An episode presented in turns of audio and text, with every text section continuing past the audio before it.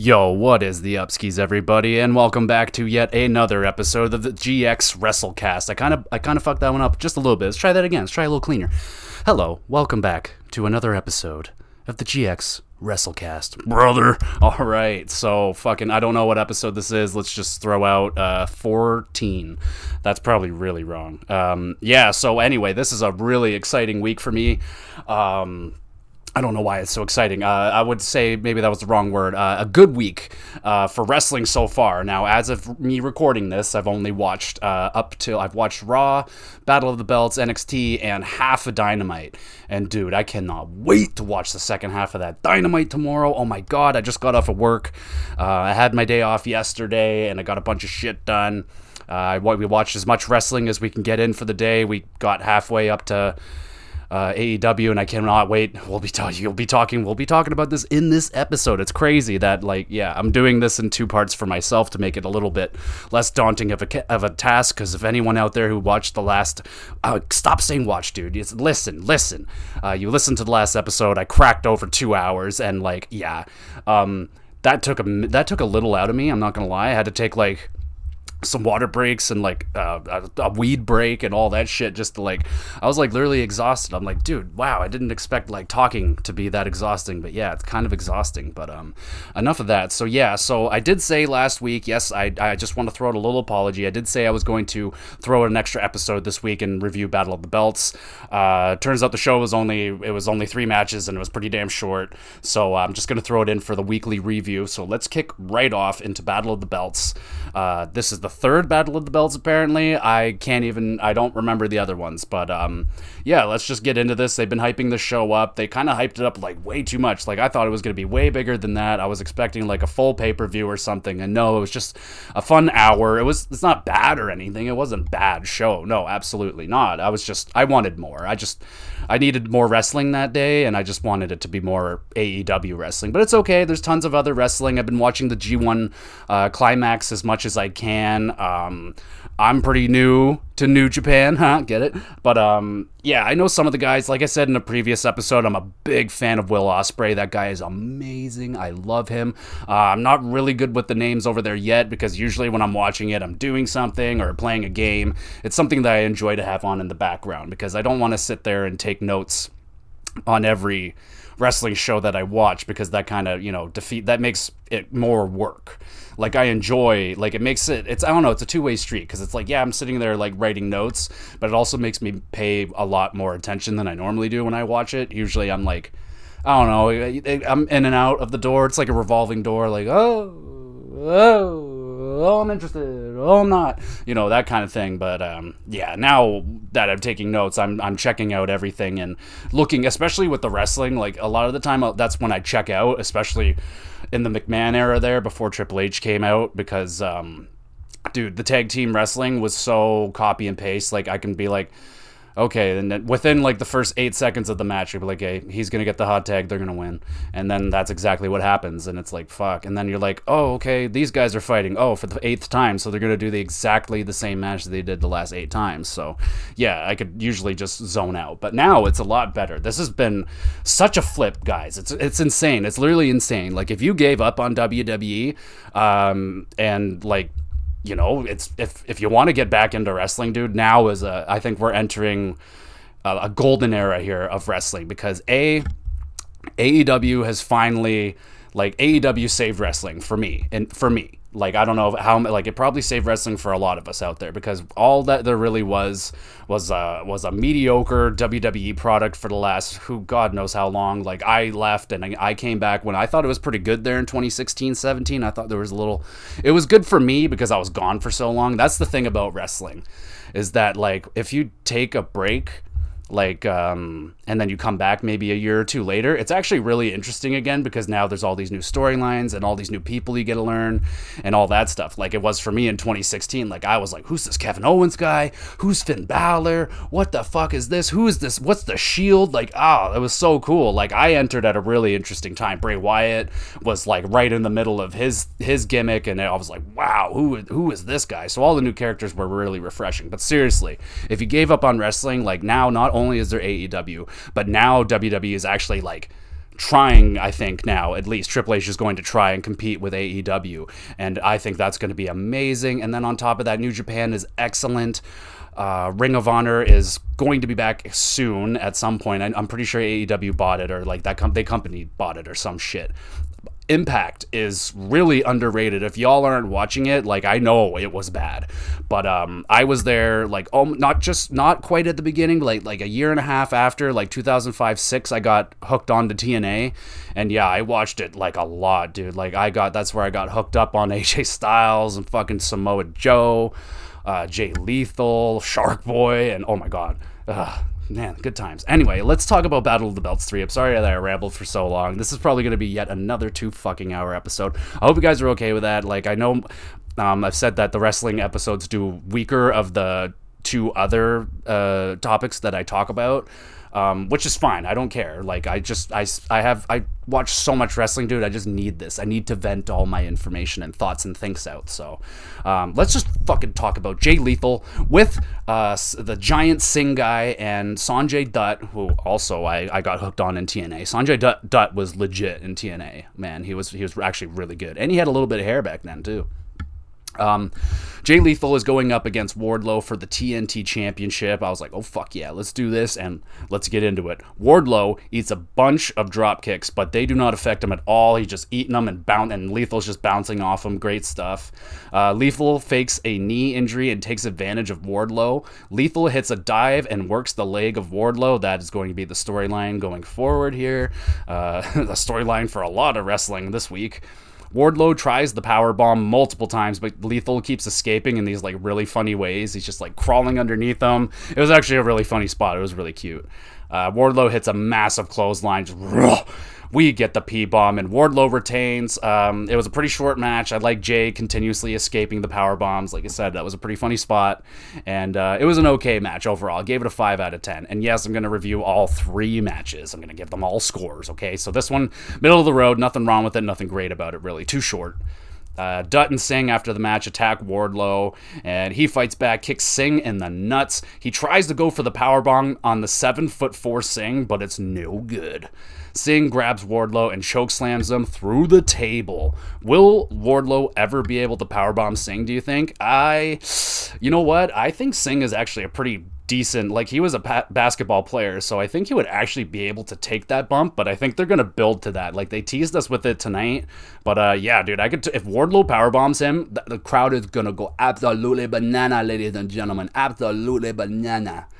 Uh, next up was a pretty pretty pretty good match here. I uh, have been really uh, become a fan of this wrestler over the last two weeks. She's really impressed me, and this match really impressed me as well. Jamie Hayter with Dr. Britt Baker and Rebel versus Thunder Rosa with Toni Storm. So Thunderstorm coming out uh, for the AEW Women's Championship. Uh, right out of the gate, we got Thunder rocking a cowboy hat and a jacket with all these like bedingles all over, you know, the bedazzles or whatever. And she's like, oh, just fuck it. I was digging her look, man. She looks really good in a cowboy hat. Like, girls in cowboy hats. Oh, goodness gracious. Just put some butter on my tummy and. Wait, never mind. Just scratch that last part. Uh, Hayter jumps Thunder uh, Thunder Rosa really early. Uh, before the bell, or you know, you know how it goes. They get that early jump, and then like the bell rings simultaneously, and yeah. Anyway, that happened. Rosa goes for a dive through the rope, but she is stopped by Hayter. Rosa hits a DDT to Hayter on the outside of the ring. Ouch.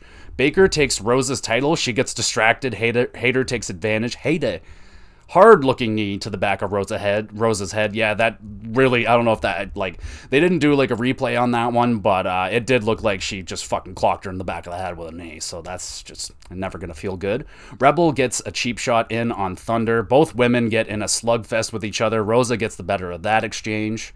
Rosa with a brutal looking dropkick through the ropes on Hayter, followed by a senton. Very nicely done. And that dropkick through the ropes, man, like she absolutely just wrecked the back of her head. Just nasty looking. Nice crossbody from Rosa is no good. Hayter hits a mean backbreaker, then a brainbuster. Oh, I just love a brainbuster, dude. Like every time they go up for a suplex, I'm like, just brain the bitch. Like, why would you ever do a suplex when you could brain bust a bitch? Like, come on.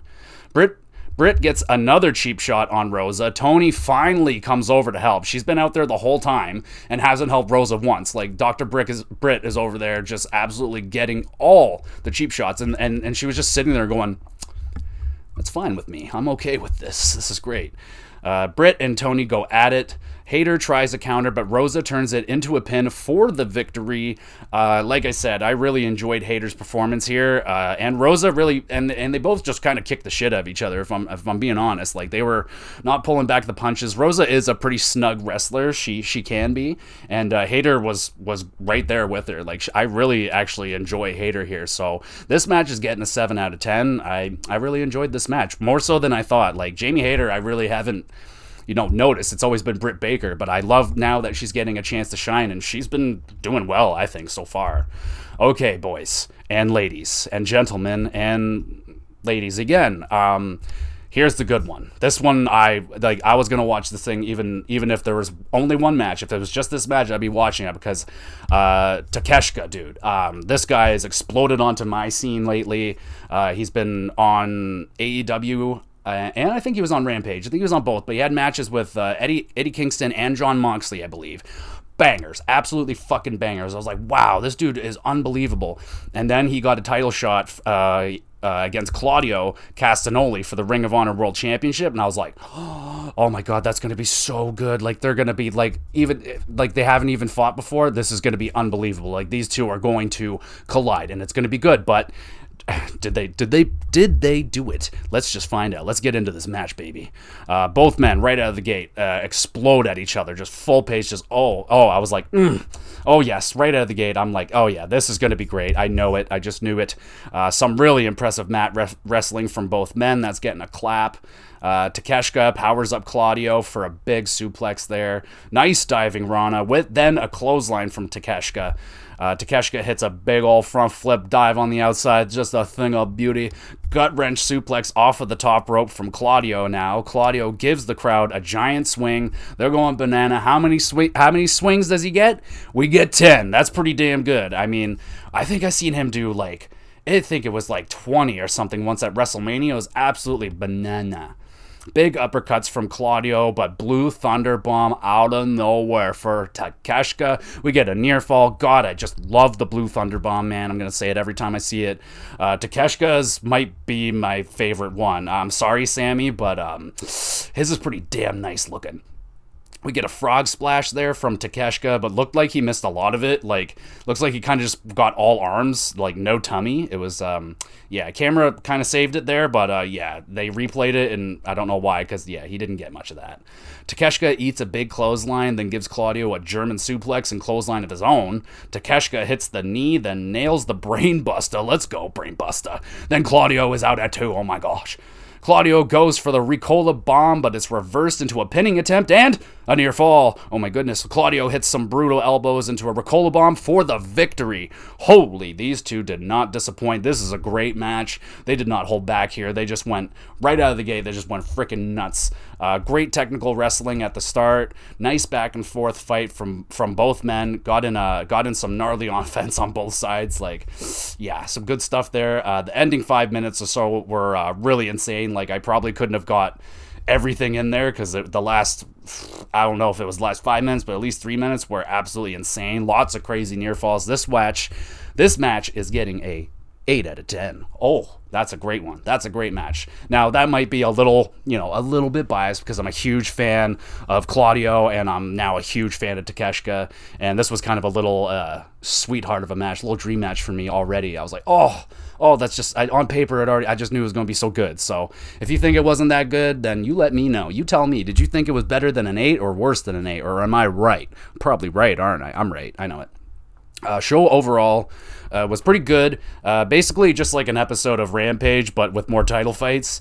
Uh, wish this was a longer show, though. It was only one hour, but they did get three title matches in there, which is pretty impressive considering uh, they all felt like they got the time that they needed, except maybe the Wardlow versus Lethal match. But I don't know. Wardlow ha- doesn't tend to have very long matches because he usually just beats the fuck out of them. So it is what it is. It's uh, it's still worth a watch though, but uh, not something you will hate yourself for for missing it. Like you could skip it if you want to, but if you're a fan of Claudio and you want to see him do his thing, definitely check that match out because it was pretty damn good. Overall, I'm giving it a six and a half out of ten. If you are a fan of Claudio or Takeshka, you'll dig the main event, like I just said.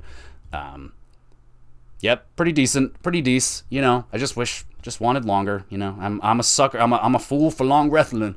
I wanted more, baby, but it was really good. I enjoyed it.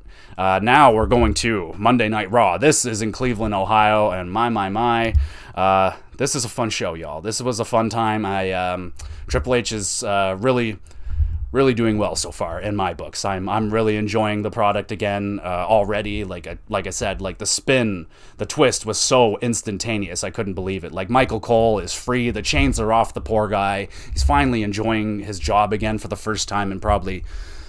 Oh boy, like 15 years? Like, oh, it's been a horrible time for that poor man. I feel actually really bad for him. poor guy's been getting screamed in his ear every Monday night for so long. Anyway, we are kicking off Raw with Bayley, Dakota Kai, and Io Sky. I'm going. I'm gonna nail that now. Uh, she's not Io Shirai. She's Io Sky because that that's better, I guess. I was fine with Shirai, but whatever.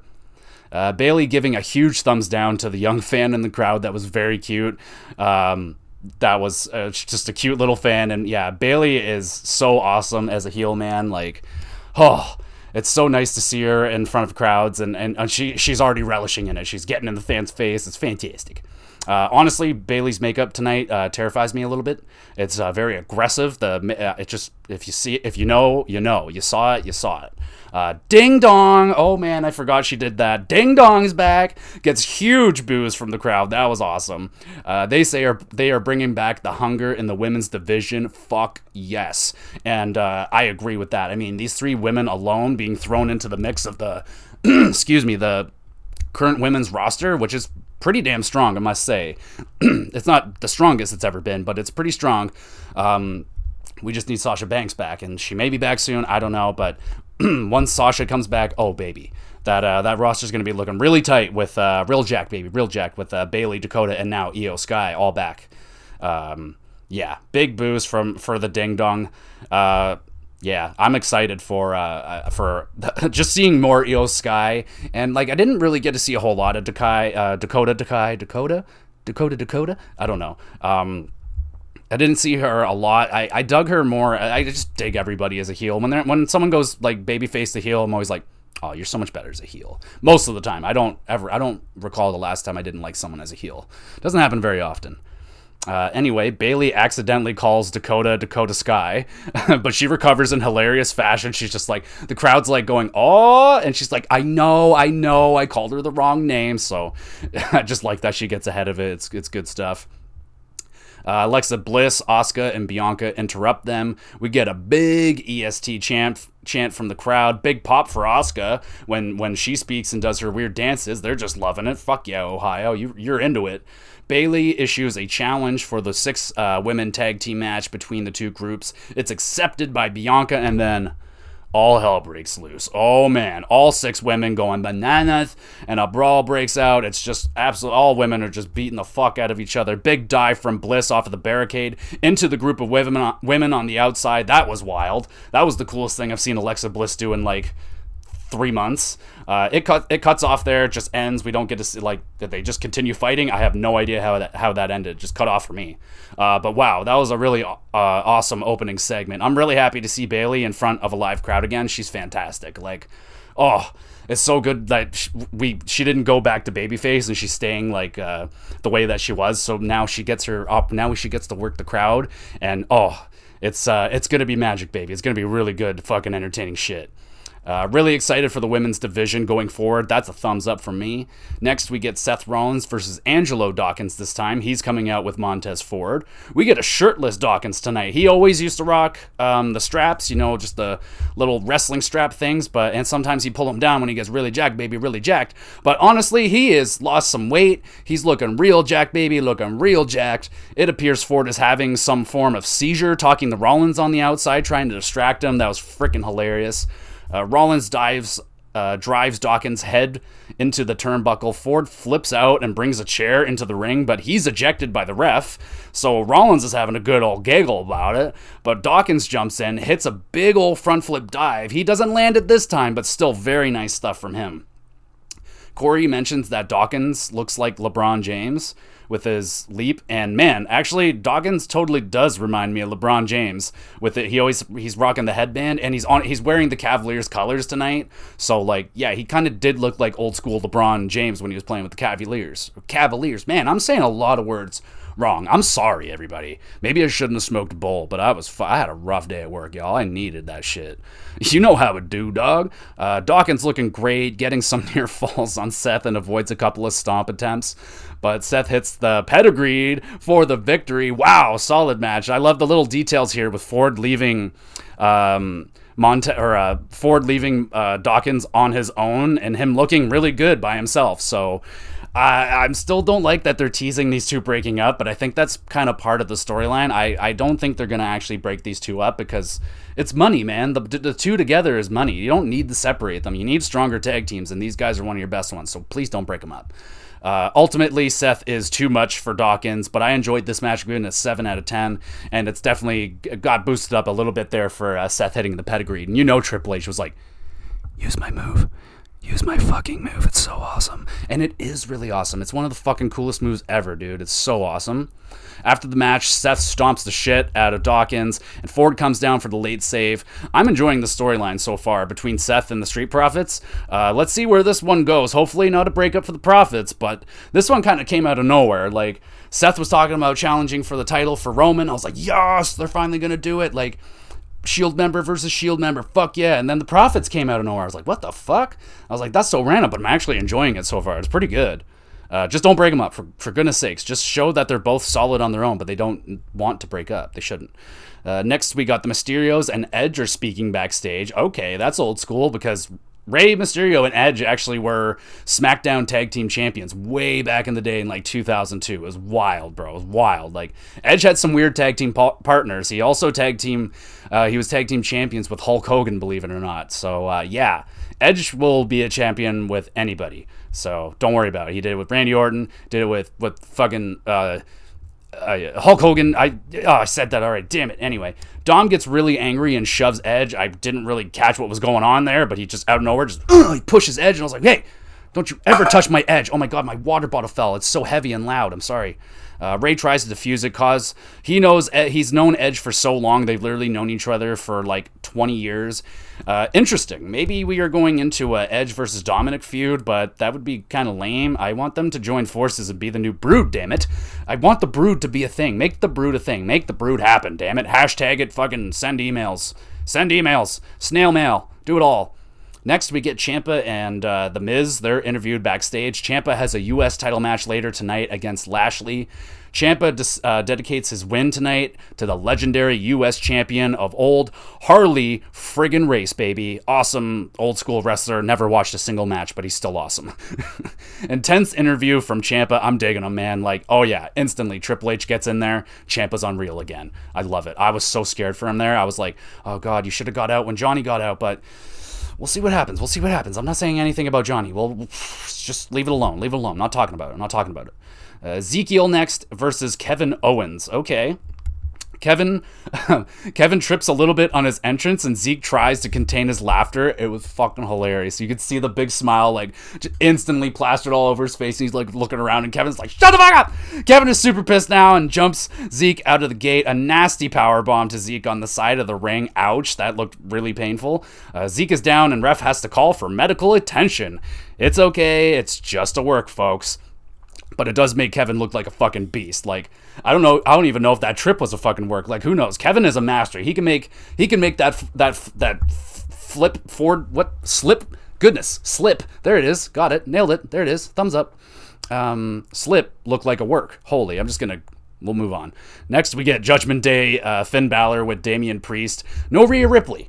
What the hell? She's the best. She's the best part of Judgment Day. Fuck Finn. I liked you, Damian Priest, until you hurt my wedge. How dare you? And like, yeah, fuck you, Finn. You suck. You could have been awesome, but you suck. Uh, they need to say some words about Edge and Rey, but the crowd doesn't give one fuck. Just blasted with what chance, as always, because no one cares what you have to say, Finn Balor and or Damian Priest. But Priest challenges them to a match in two weeks in fucking Toronto, where I will fucking be, dude. I have tickets to go to that Monday Night Raw. This um, two weeks from uh, whenever, uh, the 21st or whatever, Toronto, Canada. My wife and I have tickets, and we're fucking going to our first live show, dude. And I am going. I they just they just announced that Edge and Rey Mysterio are going to have a match, and those are my two favorite fucking wrestlers, like of all time. Rey Mysterio is my favorite. Like he's the guy that got me into it, and then Edge, like just just kept me going for so long. And then yeah man like i can't wait to see those two live in fucking toronto man. And and on top of that if we have a really good time there which i don't think we we will have a bad time um, we're also going to try our best to get tickets to the AEW, AEW and rampage are coming to toronto as well. And if and yeah we're hoping to try and get some tickets to go see that because it'll be aew's first time and it's going to be fucking wild dude. And on top of that that raw is going to be insane they they haven't been to Canada forever. Like this is the first like the pandemic before that they haven't even been to Canada all that much. So like and every time it comes to Toronto, it's fucking insane. So dude, I am so fucking excited. Edge and Rey Mysterio talk backstage. Rey assures Edge and Dom will be cool. Uh, we shall see about that. We move into Finn Balor with Damian Priest versus Rey Mysterio, uh, but he's all alone, no Edge or Dominic, so he's out there all by his lonesome. Rey starts out really hot, gets a nice dive onto Finn on the outside. Finn, with assistance from Priest, gets the Edge now. Finn attempts the Three Amigos, that draws massive heat from the crowd. They fucking hate that. Uh, Finn even does like a cute little like uh, Eddie Guerrero the wiggle thing. I actually really enjoyed that. Uh, great heat drawing there from Finn Balor. Rey reverses the third suplex, though, and takes over with classic Rey Mysterio offense. He's still got it, baby. Uh, Rey goes for the 619, but Priest takes the blow for Finn. He just takes the 619 for his buddy. Finn going for the superplex, but it's fought off by Rey, and we get a nice sunset power bomb into the barricade on the outside. Like, how does he still do this? It's unbelievable. Priest interferes with Rey Mysterio, and Edge comes out, and the two brawl into the crowd. My, my. 619 is reversed by Finn Balor. He hits the kick into the corner. Rey is now in the drop zone, but Rey moves out of the way. Oh, yeah. Then Rhea Ripley shows up. There she is. That's my girl. Uh, she's got Dominic draped over her shoulder. He looks beaten up by Ripley. He looks all sorts of fucked up. He's got cuts on his face. He looks like he legitimately got fucked up. Rey is flipping out. Finn takes advantage. 1916 into the coup de grace for the victory. Blah. I enjoyed this match. Rey is still such a treat to watch, man. I oh, I'm so excited to watch him live for the first time, dude. You have no idea. And Wedge, like and Edge. I mean, sorry, I just keep calling him Wedge. That's what I call him to my wife. um, yeah, dude. Um, such a treat to watch. Crowd absolutely loved him. And Finn with one of the better matches he's had in a while. I'm going to give that a 7 out of 10. Thumbs up. That was some pretty good shit. I, I know Finn Balor can go, man. Don't don't think that I don't think he can um, um, not go. I just don't. I've just haven't liked his gimmick and and and his speaking for since like he got back from his original shoulder injury. Like and all the the demon stuff has been like meh. The last last time we saw the demon at SummerSlam, it was going so fucking amazing, and then they cut the ropes on him and like the lights went out and he fell and like lost. And I was like, you literally just buried him. You buried him. Like you had it right for once. But it doesn't matter, dude. Uh, this match was pretty damn good, pretty fine though. Seven out of ten. Next, we get Tamina and fucking Dana Brooke. Oh man, these two are teaming up, and this is this for me is a fucking nightmare. Excuse me. I am not a fan of either of these two. I I don't know how Tamina has been in the business for this long. Um, she just seems to never improve or just get worse, and she there's always botches in her matches. I have nothing against her personally. She's probably a nice person. I say that every time about Tamina. Nobody is meaner than Tamina, but dude, she sucks. She sucks. And so does fucking Dana Brooke. She was fine until like she got into this. She's I think she's even the 24 7 champion right now, but who gives a fucking shit because she sucks. But thankfully, Bayley and crew talk shit about them. Io and Dakota are fighting them in the first match of the women's tag team tournament. Oh my god! Winner gets crowned, crowned new women's tag team champions, which have been vacated. So, uh, yeah, they're having a tournament, baby. And tournaments almost always fucking rule, unless they're Brawl for All. So here we go, man. Round one of the women's tag team tournament. We got t- t- no one's meaner than Tamina versus Dana Brooks fart team, fart team. They're trash. No one's. They're definitely not going to win. They're going up against Dakota versus Io with Bayley. Any guess in uh, who's going to win this match? Anybody? Do you think? Um, you think uh, Tamina's got a chance here with uh, Dana Brooke over um, Yeah, didn't think so. Uh, nice dive from Brooks onto Io and Dakota on the outside. Io and Kai show off the teamwork with a flurry of tag team offense. Very nice. Thumbs up. Uh, we get Bayley sucks chance from the crowd. She barely even did anything. Poor Bayley. She's just standing there, and everyone's like, Bayley, you suck. You're terrible. You smell like fudge and stuff. Like terrible fudge. Like, oh, fudge. Terrible. One of the uglier hot tags I have ever seen from Tamina. Just ugly looking offense. I'm sorry, Tamina, but everything she does in the ring looks bad to me. I I don't know if I just have a I have the stink eye for her, but I swear everything she does uh, looks bad. But she does hit some wild elbows that like just they're literally just wild. Like some of them were connecting for real. That just look crazy. And a Samoan drop. I mean, that's in her blood. She has to be able to do that at least decently, and she does that. Tamina tries to hit a top rope splash, but again, just ugly looking uh, reverse from her. She tries to grab the leg and like just fucking looks terrible. Like thankfully, Io after that, she hits a perfect, lovely moonsault for the victory. Oh boy. What do we do with Mina? Tamina? What are we doing with this? I just wish she could be watchable, man. Like without me laughing at her, like I can't watch her without laughing anymore. Like every time, she just looks so bad in the ring. Like I don't know if it's like a uh, it, it, what is this? What is this? You guys like get a hot kick out of this? Like she's been in the company for like over a decade, right? And she doesn't get any better. And the worst thing about her, we don't I don't know what to do with her gimmick wise because she's not big enough to be a monster, and she's like not athletic enough or good enough in the ring to be. She sucks. That's it, man. She sucks. Um, Good Io and Dakota have advanced in the tournament, though. Like, obviously, they were going to. You're not going to have these three women return and then lose to fucking Tamina and Dana Brooke. Oh my god, talk about Barry. Next, we get Kevin Owens. Uh, he is chased down for an interview, and Kevin delivers a, a, nice promo here saying there are no more eyes on W. There's more eyes, not no more eyes. There were no more eyes, but now there are more eyes on WWE in, in a really long time, and it's still the KO show. Oh, fuck yes. Kevin, let's make him main event again. I love Kevin Owens, dude. I love Kevin Owens. And McMahon does not see what he has in Kevin Owens. Kevin Owens is one of the best talkers, and he's an unbelievable wrestler on top of that. Like, dude, Kevin needs to be on a, on a main main picture on Raw every single week. Uh, next, we get uh, U- another U.S. title appreciation video package. They are trying to bring meaning back to the titles, like I said last week, uh, and they're they're WWE's doing fine so far. Like it's early, but these promos and the matches they've been setting up lately for these United States Championship matches, um, solid opponents like so far. Um, yeah, so we're going in. Um, yeah, we're going into the match now. Uh, like I said, uh, we're getting Ciampa. He's coming out with the Miz versus Bobby Lashley for the U.S. Championship. So people who aren't familiar with Ciampa would probably be like, "Oh, whatever." But dude, if you didn't watch him in NXT, like I, I'm like, dude, Ciampa is incredible. He is an incredible uh, uh, athlete. He's an incredible wrestler. He's an amazing storyteller in the ring. If you have not watched his matches in NXT, especially his NXT Takeover matches, oh lord, lord, lord, we might have to go back one day and like review some of those because there's definitely like nine and a half, like possibly tens in those those NXT uh, takeovers. Some really good shit, but Ciampa with the Miz, he's going up against Bobby Lashley for the U.S. Championship. Ciampa wearing a beautiful Harley, lace, Harley Race robe to the ring. Very nice. That's a thumbs up right there. Big fight feel to this one. Stiff looking back elbow right out of the gate to Ciampa. That hit the button.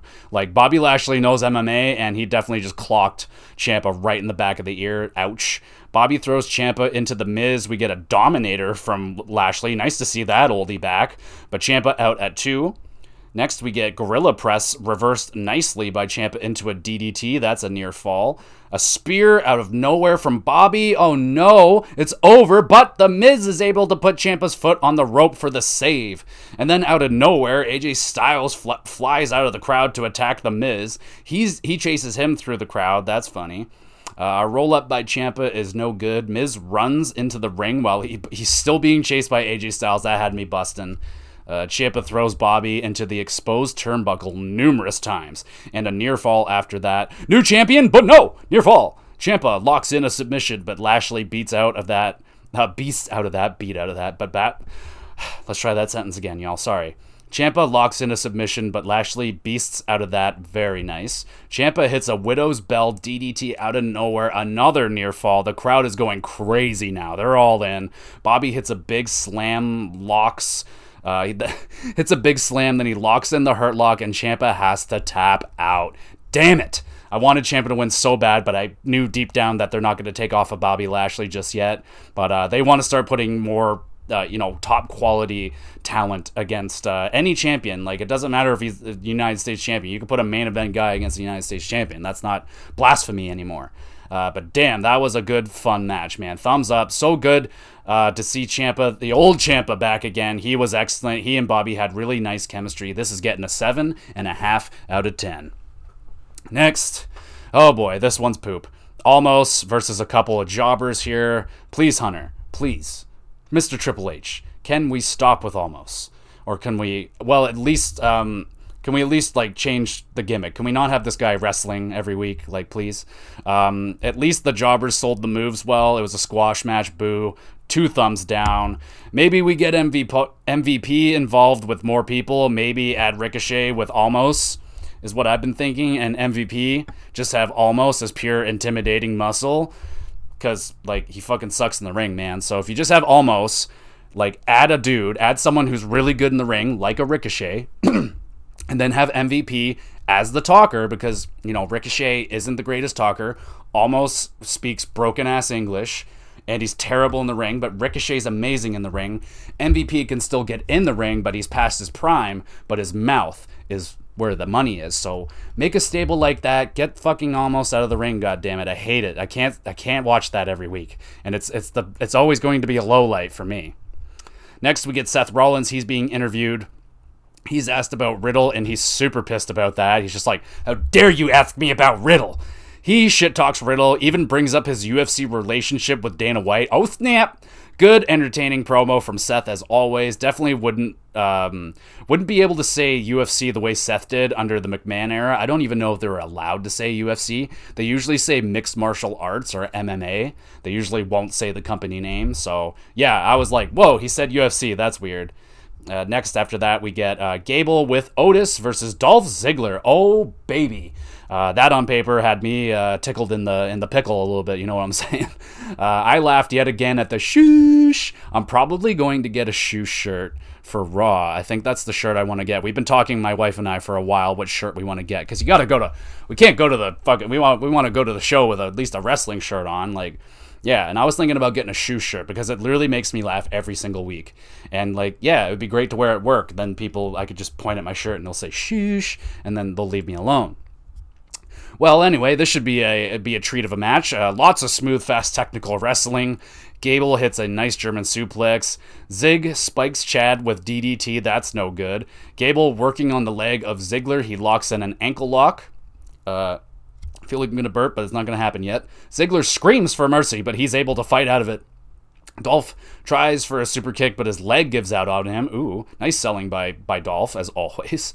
Gable locks in another ankle lock, goes for a angle slam. It's reser- it's reversed by Dolph. He nails a super kick for the three count. Uh, Ziggler's leg is magically cured. He runs away from a pissed off Otis chasing him out of the ring. That had me giggling. I was like, oh, his leg was so damaged throughout the match, but all of a sudden he could freaking sprint out of the ring. Solid match though. Would love to see these uh, these two going at it some more though. After that, we get Bayley and crew. They walk past AJ Styles. He gives them like this really unimpressed look, just oh, disgusting. Uh, but I have to say, I've been really digging how they have been filming the wrestlers just walking past each other backstage lately. It just gives it a more realistic feeling, you know, like kind of like the old video games when you can walk backstage and like talk to wrestlers.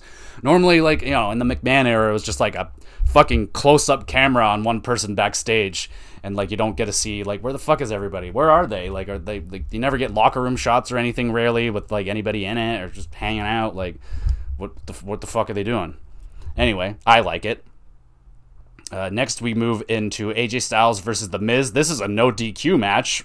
All right, we'll take that. AJ wastes no time, starts hammering The Miz's head into the announcer's table. Styles clears the table, but Miz tosses him knee first into the steel steps. Wham! Tiny ball chance from The Miz's hometown crowd of Ohio. He's from Ohio, but like he doesn't. He's not like announced from Ohio, but he is. And like, yeah, the crowd's saying that he has tiny balls. That made me laugh. AJ goes for some weapons, but he can't decide. He tries a kendo stick. Nah. Then he tries a chair. Nah, no good. Then he goes for the table. Oh fuck yeah! Crowd's like, mm, mm, eating it up. But he takes too long and The Miz jumps him. Damn it, no weapons yet. They fight on top of the announcer's table. Miz tosses him off into the crowd. Holy shit, that's a thumbs up. AJ sets up the table again, takes forever to do so, and Miz attacks him viciously with the kendo stick. AJ gets his turn now with the kendo stick on Miz, and he goes all out, smacks his body with his tiny little balls. What? Whoa, hold up. What did I just say? Did I just say that AJ smacked the Miz with his tiny little balls? No. Um, and he goes all out, smacks his body with it, hits his tiny little balls, gets. Oh my god, what did I write down? Miz and he goes all out, smacks his body with it. His tiny little balls get whacked, then a Russian leg sweep with the stick, ECW Sandman style. You dig. Wow. I need to work on my sentence structure. That was a fucking mouthful. Styles nails Miz with a phenomenal forearm. One, two, and out of nowhere, Ciampa pulls the ref out of the ring for the save. Fuck yeah, Ciampa. He's all over. He's all over. AJ and uh, he and AJ, AJ and fight near the table. AJ and the Miz fight near the table, and AJ hits Ciampa with okay. Uh, Ciampa and AJ fight near the table, and AJ hits Ciampa with the forearm. He goes crashing through the table. That was awesome. Miz goes for a roll up, but no good. Style goes for a phenomenal forearm, but Miz throws a chair right into his face. Holy fuck! Like nailed him right in the face. Like so freaking good. And like the look on the Miz's face, which is like oh oh oh. He hasn't been hit that hard in the face with a chair in a long time. Skull crushing finale, and Miz is gonna win, but Styles out at two.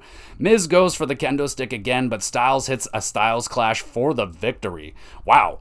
That was a great match, man. Like, really nice to see The Miz show how good he is in the ring again lately. Uh, love the chemistry between these two. This is getting an 8 out of 10.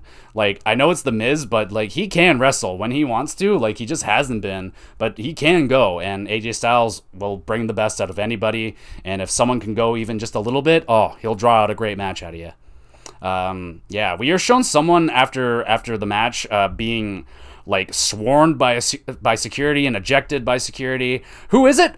Who is that though? It's it's Des- it's it, it's Dexter Lumis. Holy, I think I just had a seizure right there. Holy shit though, like I think he apparently I don't know. Someone said something about him showing up on SmackDown last week, but I didn't see him there. But yeah, we Dexter Lumis is back back apparently. He was let go not very long ago, and now I guess he got re-signed by the WWE. So welcome back, Dexter Lumis. I have a hard time saying your name. I'm sorry, bro, uh, but that got a holy shit out of me. Um, yeah, man. Uh, the the AJ Styles match was really good. That's a highlight. Um, I didn't write down my highlights, so I'm just gonna have to go through and just look at the look at the thing. The Ciampa uh, versus Bobby Lashley for the United States that was a highlight. That's some good stuff. Uh, the opening segment was pretty fun, and the low lights. The only low light that I have is just the Omos being on TV every week. That shit sucks. I don't think we need to be watching, you know, that guy in the ring. He's just not good. He's just not good in the ring, man. Like there's so we've have had so many better, bigger more athletic guys. Like you just had Keith Lee, dude, and you're trying to pull this shit on me. Like, dude, Keith Lee, are you kidding me? Uh, other than the Omos squash match, this was a very good episode of Raw. This is getting a seven and a half out of ten. Really good, fun show. Great job, Triple H. All right, now we're moving off to NXT. And kicking off NXT, we get this like cool opening video segment. It was like transitioning between quick little promos from a bunch of the different NXT stars. NXT stars. I really liked it though. Like it, it would have been like I don't know. It like really caught me off guard because it was it was so different and new. I was like, holy shit! And like the fact that they have just like these little I don't know, it was no longer than like 10 second little promos and like yeah, you can't really make a you can't fuck a promo up that bad. Like if it was me, they're like, all right, just cut a 10 second promo. I'd be like, ee, and and I would yeah, it wouldn't be very good. Uh, but no, I dug that. We'll see if they do that next week. Uh, that got a thumbs up from me, by the way. And then we move into a match: Kiana James versus Nikita Lyons. Uh, damn, girl, Nikita Lyons, yum yum. Uh, Nikita is teaming up with Zoe Starks in the women's uh, the WWE Women's Tag Team Tournament. Uh, that's interesting because they're the only tag team coming out of NXT. And uh, yeah, so that definitely means they believe in Nikita Lyons. They definitely want to try and give her a push, show her a little bit on the main roster, show her on Raw and SmackDown, maybe wherever she ends up. And Zoe Starks. I don't really know Zoe Starks. I totally forgot about her because she was gone for so long. Uh, but she's good so far. I don't, I don't, I like her so far. I just don't know a lot about her. I don't remember her. Uh, but yeah, it's going to be the, pretty interesting that they chose those two because they've never teamed up before, as far as I know. So anyway, uh, the match: Lyons looking dominant out at the gate, but Kiana starts to work the knee of Lyons. Like again, I'm telling you, a lot of knee work this week. Uh, on the outside, Nikita misses a kick and kicks the steel steps, uh, further damaging her knee. Oh my! Kiana continues her attack on the injured knee of Lyons. Nikita goes for some form of ass slam in the corner, but misses it really bad. That's getting a thumbs down. I'm sorry, Nikita, but yeah. And then awkwardly flips out of it. Um, yeah, double thumbs down here. That was like a whoopsie and a double whoopsie there. Just woof, looked pretty bad. But after that little mess, she hits an impressive spinning kick and the leg drop thing that she does. You know, she does the splits and leg drop. It's very impressive for a woman that looks the way that she does, and she wins. So yeah, meh match from from them from uh, the two women. Holy crap, I am falling apart at the seams, everybody. Meh match, but Nikita starts to build some momentum. She has to look. Uh, she has the look to be a star, though. Like if you you know what she looks like, she's a very pretty woman. She has a lot of confidence. She might be a little green in the ring, but that's okay. She's really young. They can build her up, but uh, yeah, she's definitely looks like she's going to be a future star for NXT here, possibly in the WWE. But she's definitely got to tighten up the wrestling a little bit. No more mistakes like that, Nikita. After that, we get Roderick is pissed as always that Diamond Mine is watching tape in the back, and they're hanging out with Apollo Crews. Roderick does not like Apollo Crews. So, what does Roddy do? He challenges Apollo Crews to a match. Brutus is trying to break it up, and Julius is like, oh, fuck yeah, get it on, get it on. I liked it. I like that dynamic because, like, you would think it'd be the other way because Brutus is like, you know, he's his name is Brutus, so you think he would like fighting, but no, it's the other way around. So I don't know. Got a laugh out of me. Next, we move into Wes Lee versus Trick Williams uh, with Carmelo Hayes in a rounds match. So uh, this is a this was a little confusing, but I'll try my best to explain this. Um, it basically just makes sense if you watch it. Uh, but it's basically a boxing match, but WWE style. We get six three minute rounds. If you get a pin or a knockdown, you get a point. Uh, both wrestlers are wearing boxing gloves. Uh, Trick Williams clearly has some boxing skills. He moves around and punches like a boxer does. And uh, yeah, fighting. Uh, Jesus, uh, uh, Lee has fighting skill, but he does not have the boxing moves that uh, that Trick has here. The boxing between the these two though were pretty fucking lame. It rarely rarely looks good when they try to uh, box in the WWE. Does anyone remember Brawl for All? And that one they were actually like trying to punch each other, and even that looked bad. So yeah, uh, this didn't look good either. But Lisa Lee somehow actually got the better of Trick at the end of the first round, even though Trick is supposed to be the boxing guy, so that was interesting. The second round is gloves off, and it's a traditional wrestling match now. Okay, okay, now I'm much more interested. Uh, Trick gets the first fall and he's up 1 nothing. Melo is putting something into Trick's gloves after nothing happened in round 3. Trick trying to hit Lee, uh, hit the. What? Tr- Trick trying to hit Lee, hits the gloves, but Lee keeps dodging the shots and rolls up. Trick for a fall. It's now tied 1 1. Wow. I really got to work on my sentences. Uh, but anyway, Melo was trying to put something into Trick Williams' glove, and then he was trying to punch friggin' Lee with it, but he just kept dodging them, so nothing really happened there. Trick for the, uh, and, oh, sorry.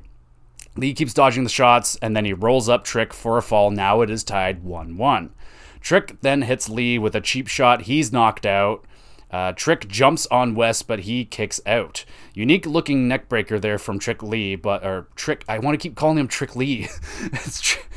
but Trick from Trick, but Lee keeps kicking out, keeps kicking him. Wow, keeps. Jesus, dude.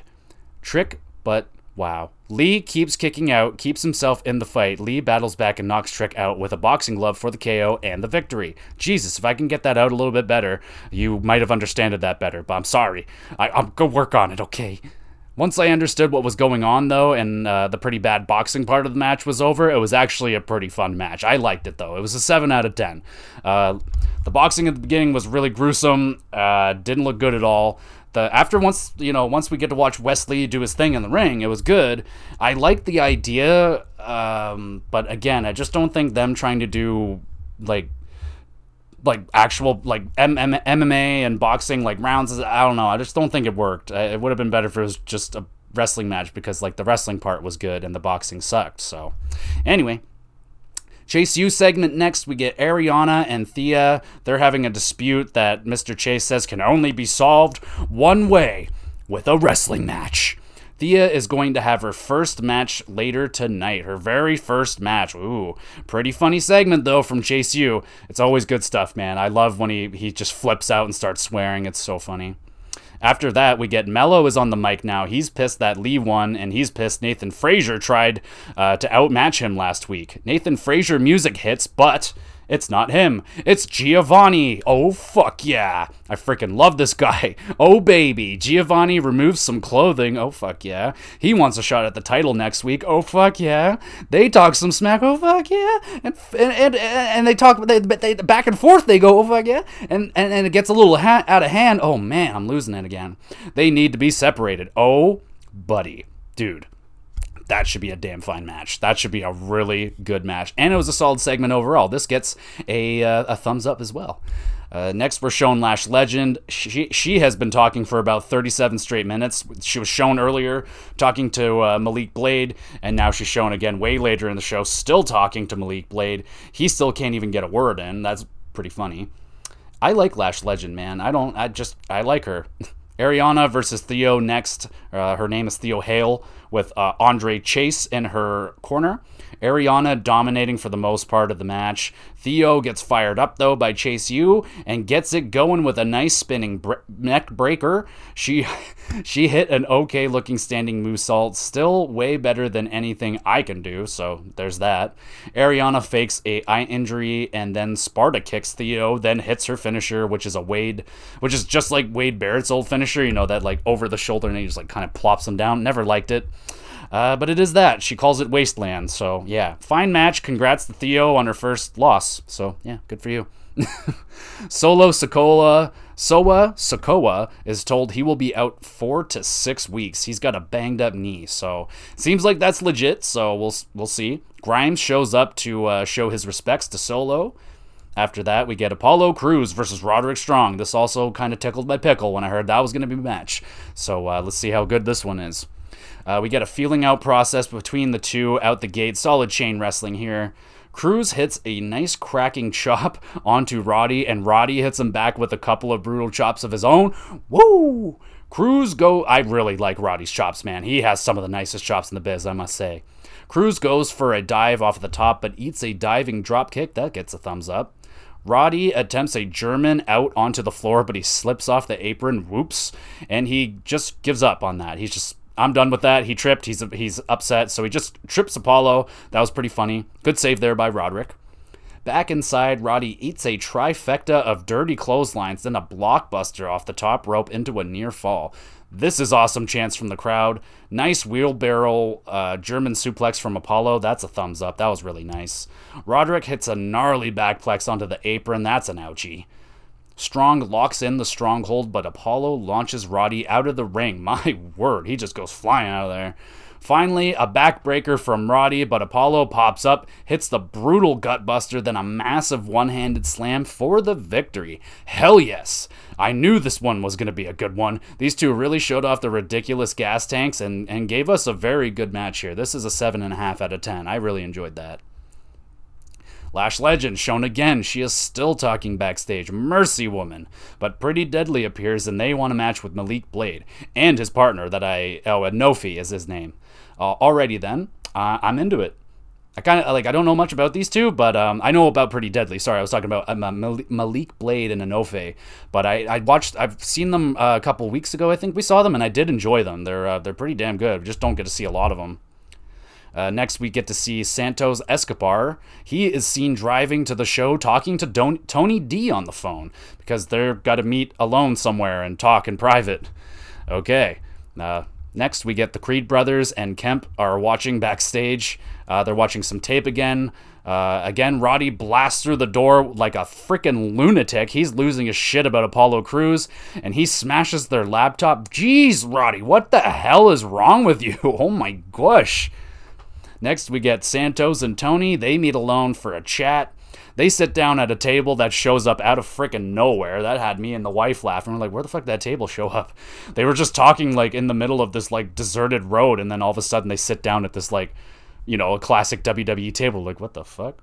Anyway, they argue back and forth and set up a match for whoever wins leaves NXT. And also, if Tony wins, he keeps the Legados. If Santos wins, the Legados are freed. Tony also wants it to be a street fight, so thank God. Uh, the two men agree, and we have a match set. Okay, segment. I'm ex- I'm excited for the street fight. If this was just a one-on-one, it'd probably not be that great. But Tony D in a street fight, that'll be a lot better for the way that he wrestles. So we'll see how good it is. Santos is great. Santos is a good wrestler. Next, we move into uh, Tiffany Stratton shown walking. Uh, then the lights go out and she is jumped. She's screaming. We hear a whole bunch of rattling and crashing and banging. Uh, who is it? Well, it's Wendy Choo with night vision goggles. That's that's some good shit. I am digging it. I really like Wendy Choo Uh, beating down on, on Tiffany Stratton. That's fantastic stuff. Now we move into the tag team match Malik Blade and Enofe versus Pretty Deadly. Out of the gate, Pretty Deadly dominating Blade as a team early. UK champs Briggs and Jensen come out, and Enofe is a house of fire. Very nice dropkick into a beautiful elbow off the top, but the fall is broken up. Pretty Deadly try to bring in a chair, but Briggs and Jensen get involved. All hail breaks loose. Good Lord have mercy, mister. Pretty Deadly take advantage, hit split split spilt milk for the for the victory. That's their finishing move. That's I didn't know that. I not too. I haven't seen much of these guys because they're they're in NXT UK for the longest time. But yeah, their finisher is called spilt milk. That is that's pretty good stuff. Pretty solid match overall. Enofe was impressive. I'm giving him some claps there. I really like Enofe. After the match, Lash Legend finally comes out and she attacks Malik and Enofe. And and and what the hell, man? She was talking to them for like 35, 80 minutes, and now she attacks them because what? They couldn't say a word. So like, what is what's going on here? Is she joining with Pretty Deadly? Uh, well, I guess we'll have to wait and see till next week. Grimes is shown trying to leave the building, but Joe Gacy and the weird duo ask him why he wants to leave or whatever. I don't like this shit.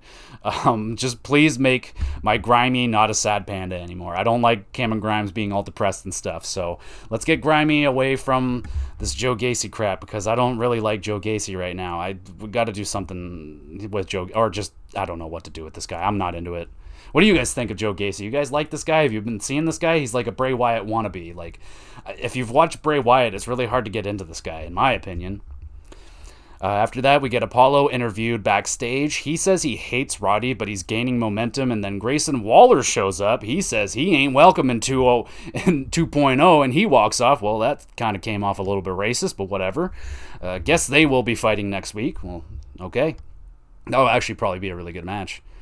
Mandy Rose joins the commentary team. She's actually pretty good on, t- on commentary, I'm not going to lie. She can easily transition into commentary after she loses her title or whatever. She could just be on the commentary team and she'd probably be a really solid uh, addition to it. She sounds a lot like Trish Stratus, but she's um she's really good talker, man. She's really solid on the on commentary. I would enjoy her to be on there more often, honestly. Um, okay. Where was I? Okay, so we move into the match here. Uh, Cora Jade versus Zoe Stocks. Stocks. Zoe has some pretty awesome entrance music, I must say. I really like it. Some metal there. Uh, I really liked the NXT music when they before they changed it. Then they went to 2.0. Now it's some kind of different kind of music. But uh, yeah, I like her going with some nice metal music here. Really good shit. Thumbs up. Zoe in control. She hits a nice clothesline on Cora. She hits a really cool looking springboard flip thingy. I like that. It's a thumbs up. I don't know what to call it though. Cora with some ugly stomps missed three in a row by a good foot, man. Like, thank God it was a commercial break and uh, it was a picture in picture, but uh, some of the ugliest stomps I've ever seen. Battling uh, Let's Go Zoe, Let's Go Cora chance. Uh, seems like Cora actually the Cora chance win this one. Um, I'm with the Cora people, man. Uh, I really enjoy Cora Jade now since she turned heel. Cora tries to hit Zoe with a stick thing, but she misses and eats a German suplex. Zoe, more nice looking clotheslines from, sorry, some more no- nice, nice looking clotheslines from Zoe. I like her clotheslines. What can I say, man? And she was doing a bunch of them tonight. Cora lands on her neck off the German, rough landing. Ouch there. Cora eats a super kick in the face, but she's out at two. Cora hits a hammer lock DDT Zoe out at two. Then she hits a sliced bread for another near fall. Very nice stuff there. Roxanne Perez shows a sorry, Roxanne Perez shows up holding a stick thing that Cora is scared of, and Zoe grabs her for that sweet finisher, kind of like a go to sleep, but she does like a flip into it. I really like it. Uh, thumbs up there. This is a really good match too, but it suffered from a long commercial break and some of the ugliest boots I've ever seen in my life. Uh, but regardless of that, I'm still giving it a 7 out of 10. Roxanne, after the match, tries to attack Cora, but she escapes. All right, so the the battle between Cora and Roxanne are intensifying. Uh, I think Cora Jade's gonna uh, be the more popular one out of this. Uh, I don't really care much for about Roxanne. I'm, I'm all about Cora Jade, man. She rocks. So that was the end of the show. Let's do some low lights here. Uh, the opening match with um, Nikita Lyons was pretty clunky, and uh, Joe Gacy and Cameron Grimes storyline is lame to me so far. And the boxing parts of the rounds match were fucking terrible. So yeah, and uh, those those stomps from um, uh, Cora were goodness, goodness. What are you doing, woman? Uh, but the highlights of the show, rounds match overall after the first round, terrible boxing was actually pretty cool. Uh, Roddy versus Apollo was really good, and Cora Jade versus Zoey Starks was probably the best match of the night, I'd say. Uh, show was solid overall, setting up some nice matches. I'm excited for, um, excited especially for Giovanni versus Melo. That's going to be fantastic. And Santos versus Tony D in a street fight should be pretty good, uh, as long as they beat the fuck out of each other. It should be good stuff. A couple of good matches thrown in there, some good segments overall. Uh, only a couple low lights. I enjoyed the show. I'm giving it a six and a half out of ten, and yeah, pretty decent NXT. Oh, buddy, and now we're getting in. Oh, now we're getting in. Here it comes Dynamite, or they're calling it this week Quake by the Lake. I like things that rhyme. That's always that's an extra point three on the overall score. Uh, they're kicking off this thing right away with Brody King versus Darby Allin in a coffin match. Oh man, I've been waiting all week for this one, so let's just dive right in. I imagine you guys already watched it, so let me know what you guys think about it. I'm about to tell you what I thought about it, so let's get into it. King looking like an absolute badass when he comes out. Oh man, he's got the war paint on and like with all of his tattoos, he looks so cool. He looked like a like almost like uh, Kratos in uh, God of War, just so cool. Allin jumps Brody early and attacks him with a skateboard covered in thumbtacks. Holy fucking shit. King is busted open already. He's got thumbtacks in his back, he's got him in his stomach. Holy shit, again. Darby with a huge avalanche code red. The Queen's crowd is going freaking crazy. It is like an ECW show, like old school or like ECW One Night Stand 2005. Like this crowd is adult. They are old school fans. They're going absolutely bananas. Brody is straight up pouring blood all over the place, man. It is bad. And he is an animal. He goes nuts. He's throwing Darby around like a toy outside the ring. Darby eating some chops and slammed hard. Children look horrified in the crowd. Oh fuck yes, wrestling rules, y'all. Like they're showing shots of this kid that's just like, "Oh my god." he was probably like 5 years old. It was and there's so much blood, dude, so much blood. The brutal beatdown on Darby continues. Brody sets up a table on the outside, but one ain't enough. He grabs another table, but he accidentally breaks it. Whoops throws it away in disgust. That was funny. he goes for the big splash on Darby through the table, but he crashes and he bleeds. Blood is everywhere on the outside of the ring. It's all over Darby. It's all over the place. It is a bloodbath out there. Darby getting hyped in the ring and the lights go out. Oh no, who could it be? It's Buddy Matthews and Malachi Black and Julia Hart appears. They all jump Darby. This is a this is all legal, of course, because there's no rules in a coffin match. Brody, an absolute bloody mess, cannonballs Darby through the table. Buddy goes to the to open the coffin, and inside the coffin, it's Sting. He beats the shit out of Buddy and Brody with the bat. He tosses the bat to Malachi. He's he and uh, Sting stand his ground. Uh, I read that wrong. Then he tosses the bat to Malachi. He and Sting, sorry, Sting stands his ground, tosses the bat away. I don't know what what that's okay. So Malachi stands his ground. He don't need the bat. Uh, Black walks walks away, and Sting speed walks after him. They meet face to face at the top of the stage, just just staring each other deeply and lovingly in their eyes, getting real intense. Meanwhile, the fight between Darby and Brody is still ongoing. Darby is slammed on the steel steps. Ouch. King goes for the choke, but Darby fights out by hitting King in the skull with a huge steel chain. Holy shit, this is bananas. Darby chokes out King with his own chain and he passes out and falls right into the coffin and the lid closes perfectly on him behind. Oh my, that was so satisfying. And bro, this is the highest rated ma- highest rated match I am giving out on this podcast so far. I'm giving this match a 9 out of 10. AE dub. AE dub. Wow, what a freaking what a freaking way to kick off this show. Like I was I was so hyped because I was waiting all week for this ever since they announced it. Like my wife and I were like, "Oh, this is gonna be good," and it delivered. Man, this is the highest rated match on the podcast so far. I will do my best. I'll uh, maybe keep track of some of the highest rated matches, and then we can uh, maybe do a, a year end thing, and we can I can rate my or rank my top rated matches and we'll list them out. Something cool like that. Who knows? Um, absolutely fucking brutal match. Uh, a must watch for sure. A must watch. Like, if you didn't dig those highlights, just trust me. This this is a you'll love it. If you especially well, if you don't like blood, then don't watch this because there's a ton of blood. Uh, yeah, that's the only thing. If you don't like blood, I love blood in wrestling matches. So yeah, this uh, definitely got like an extra couple points there for all the all the blood and how. Um, Brody King just looks like an absolute monster again. Like he gets cut open virtually instantly. Like the first smack with the he- with the freaking skateboard, like he is just bleeding all over the place. It was phenomenal. We get a Moxley promo after that. He's talking about his beautiful title and now and how he's going to take out Jericho later tonight. Good shit as always from Moxley. It's a thumbs up. Chris Jericho answers back with his own promo. Says Stu Hart was a mean old man and he's going to stretch the shit out of Moxley. Mm-mm-mm-mm-mm. Good stuff. Can't wait for this match. Rush and Andrade versus versus the Lucha Bros, Rey Fenix and Penta. El Zero Miedo. There you go. How do you like that? In a tornado tag. Oh, finally. Oh, my wife and I, we're always begging for some more ter- tornado tags, and we finally get one. And uh, you're going to see why I asked for more tornado tags. So let's dig into this one. Uh, first time they have teamed together in over seven years. That's uh, Rush and Andrade.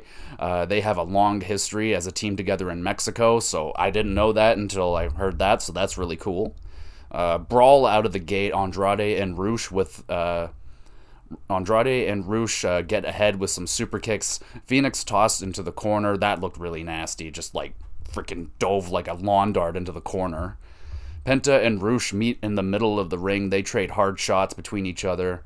Rey diving all over the place. I cannot keep up with this. Like, if I wrote down everything that was going on, I'd be reading this for like 20 extra minutes. There's so much insane offense, dude. It's absolutely incredible. Andrade with a mid-air dropkick on Fenix. We get stereo diving flips over the ropes from Andrade and and and Rush thing of beauty. I'm just I'm just oh oh just loving it. Just injected into my veins every single week, every day, every day for breakfast, lunch, and dinner. I eat it up. We get Fenix with some serious springboarding into a Rana. Wow, just mind blowing.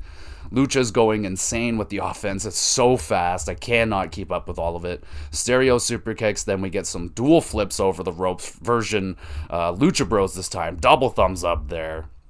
We get Frog Splash reversed by Andrade, and then he accidentally wrecks his own partner with a super kick. Whoopsie daisy. Penta eats the double knees in the corner. Wham all men down, but only for a moment. Penta kills Andrade with a Canadian destroyer on the apron. Holy shit. Huge headbutt to the skull on Fenix. My goodness, it's just, I'm telling you, this is ridiculous. And this is all happening within like 12, 15 minutes. Andrade and Rush tie the end of Penta's mask to the rope. He gets trapped, leaving Fenix all alone to get beaten down. Penta has his mask removed yet again. This is an ongoing thing between these uh, two groups, and it's tossed out into the crowd. The crowd chants, "Throw it back! Throw it back!" And it, I don't think it ever did make it back. Whoever got it is like I'm keeping that. That's going into my anus. I mean my my uh, cave, and I'm gonna save that for forever. An absolutely brutal dropkick in the corner to Fenix, then an armlock DDT, and Rush and Andrade win the match. Holy shit, dude. This was insane. So freaking fast. So much nonstop, brutal offense between all four of these guys. They're all getting it in. This is the kind of wrestling that made me fall in love with it. Like, seriously. Like the old Rey Mysterio, Eddie Guerrero, the guy that we can't talk about sometimes, but yeah, him. Just Kurt Angle, like, oh man, that that shit was so good. Eat it up all day, lunch, breakfast, dinner, all night, all day. If you haven't treated yourself to some lucha freaking tag team wrestling, bro, please watch this. This is getting an eight and a half out of ten. After that, we move into Bucks. They're talking to Hangman in the back.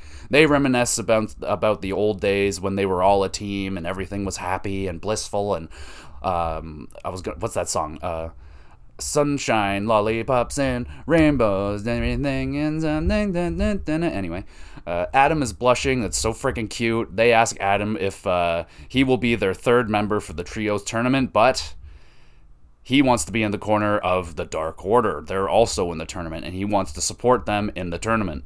Aw, that's so sad, but hilariously cute. This like weird, awkward like I want to hang out with you, but like oh I was like oh I'd like you, but like mm, you know it's I don't know it's kind of it's kind of freaking cute.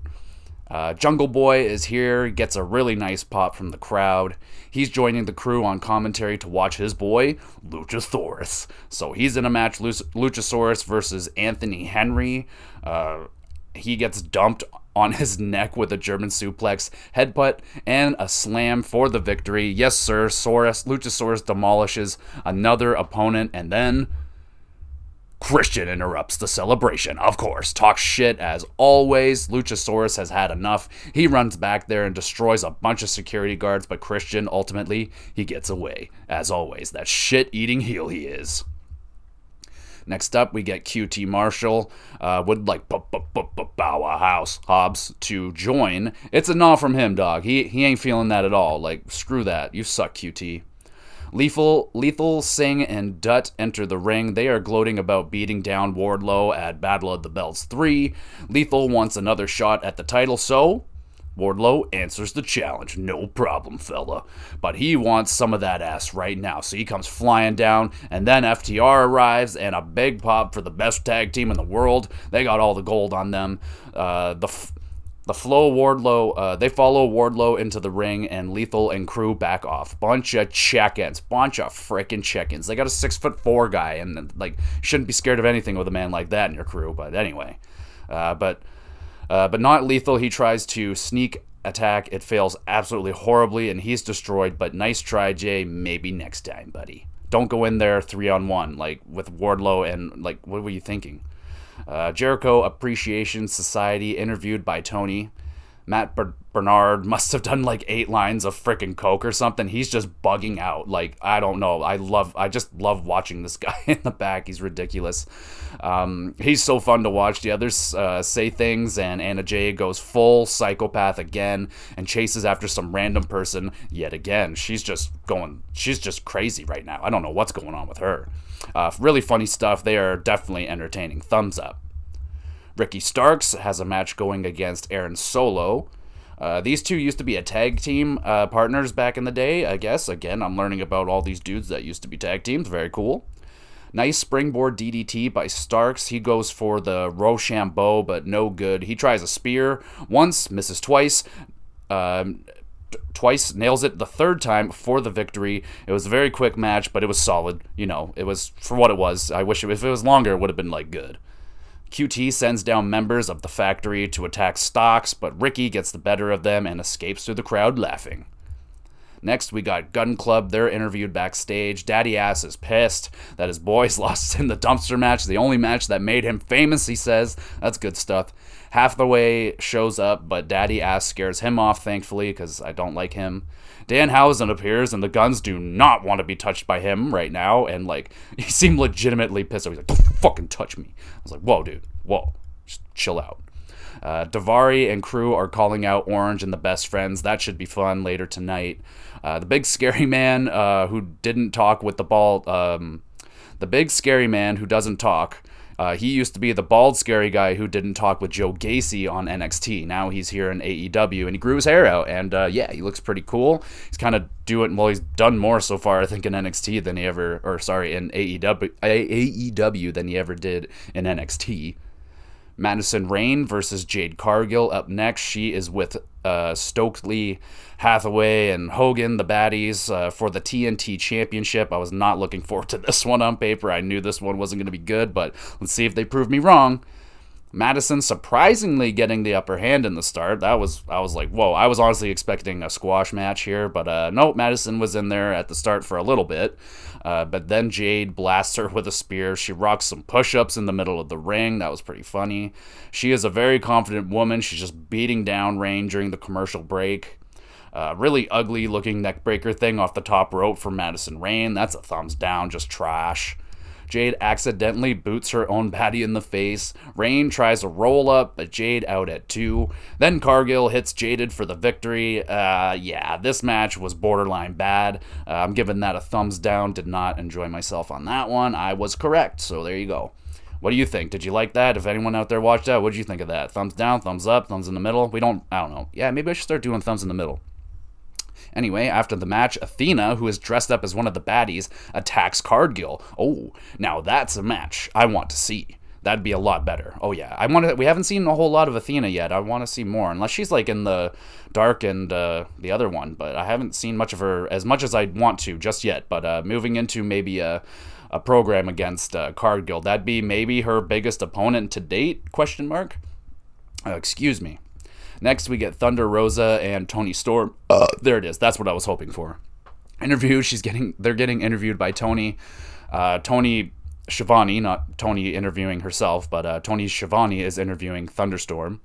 Toni says her dream is to become a new AE women's uh, AEW women's champion, but Thunder says they will talk about that another time. Ooh, okay, so that match will be coming someday, but not today.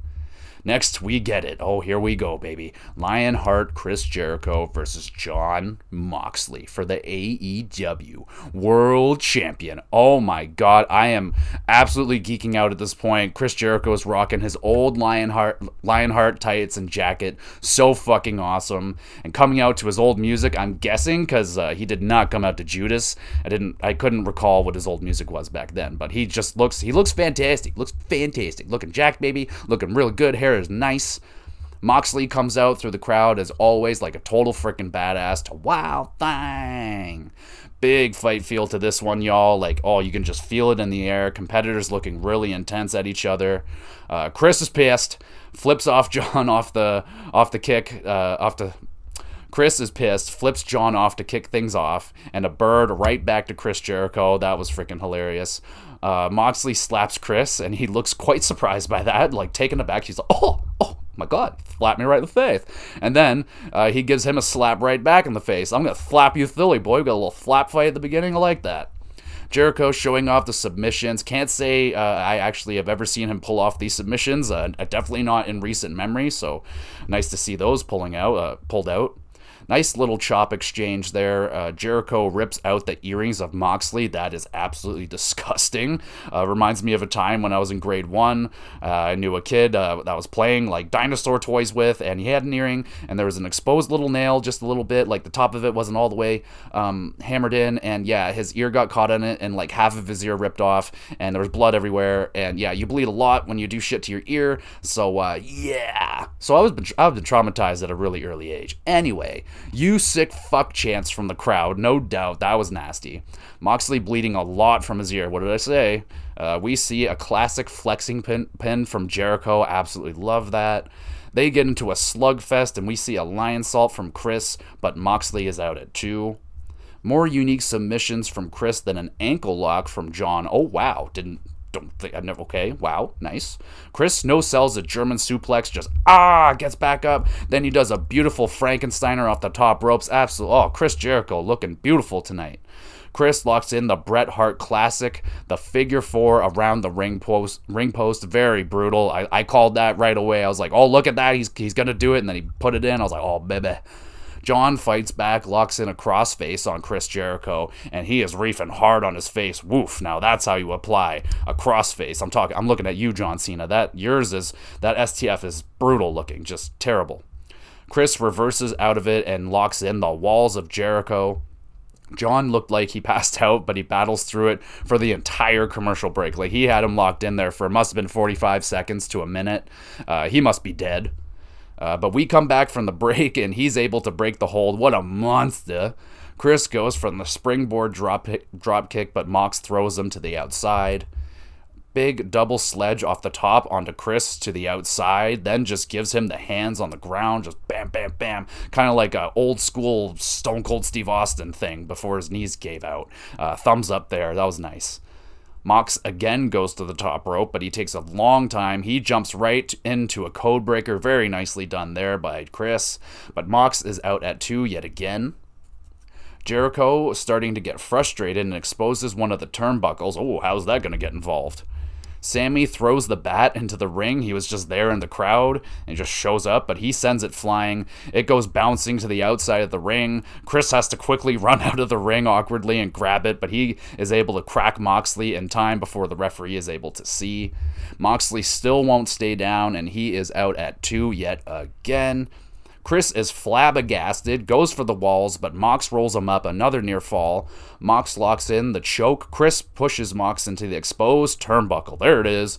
And Chris hits the Judas effect elbow. Oh my goodness, are we going to have a have a new champion? But no, for the first time ever, folks, for the first time ever, someone kicks out of the Judas effect. Back out. Back out. Chris is beside himself, grabs the belt. Aubrey tries to stop him, but he swings at Mox. Chris misses and goes right into the exposed turnbuckle again. Jon locks in the choke, and uh, Chris on Chris, but he is able to fight out and he locks in the Lion Tamer. Let's go. He's got the knee on the neck, looks absolutely brutal. Chris is a bloody mess now. He must have got bu- busted open when he smashed into the turnbuckle. Moxley gets out of the lion tamer and locks the choke in very tightly. He's got the legs wrapped in. They're locked. It's locked in. He ain't getting out. And Chris has no choice but to tap out. Moxley retains his title. Wow. What a freaking match between these two. Really enjoyed this match. It's getting an 8.5 out of 10.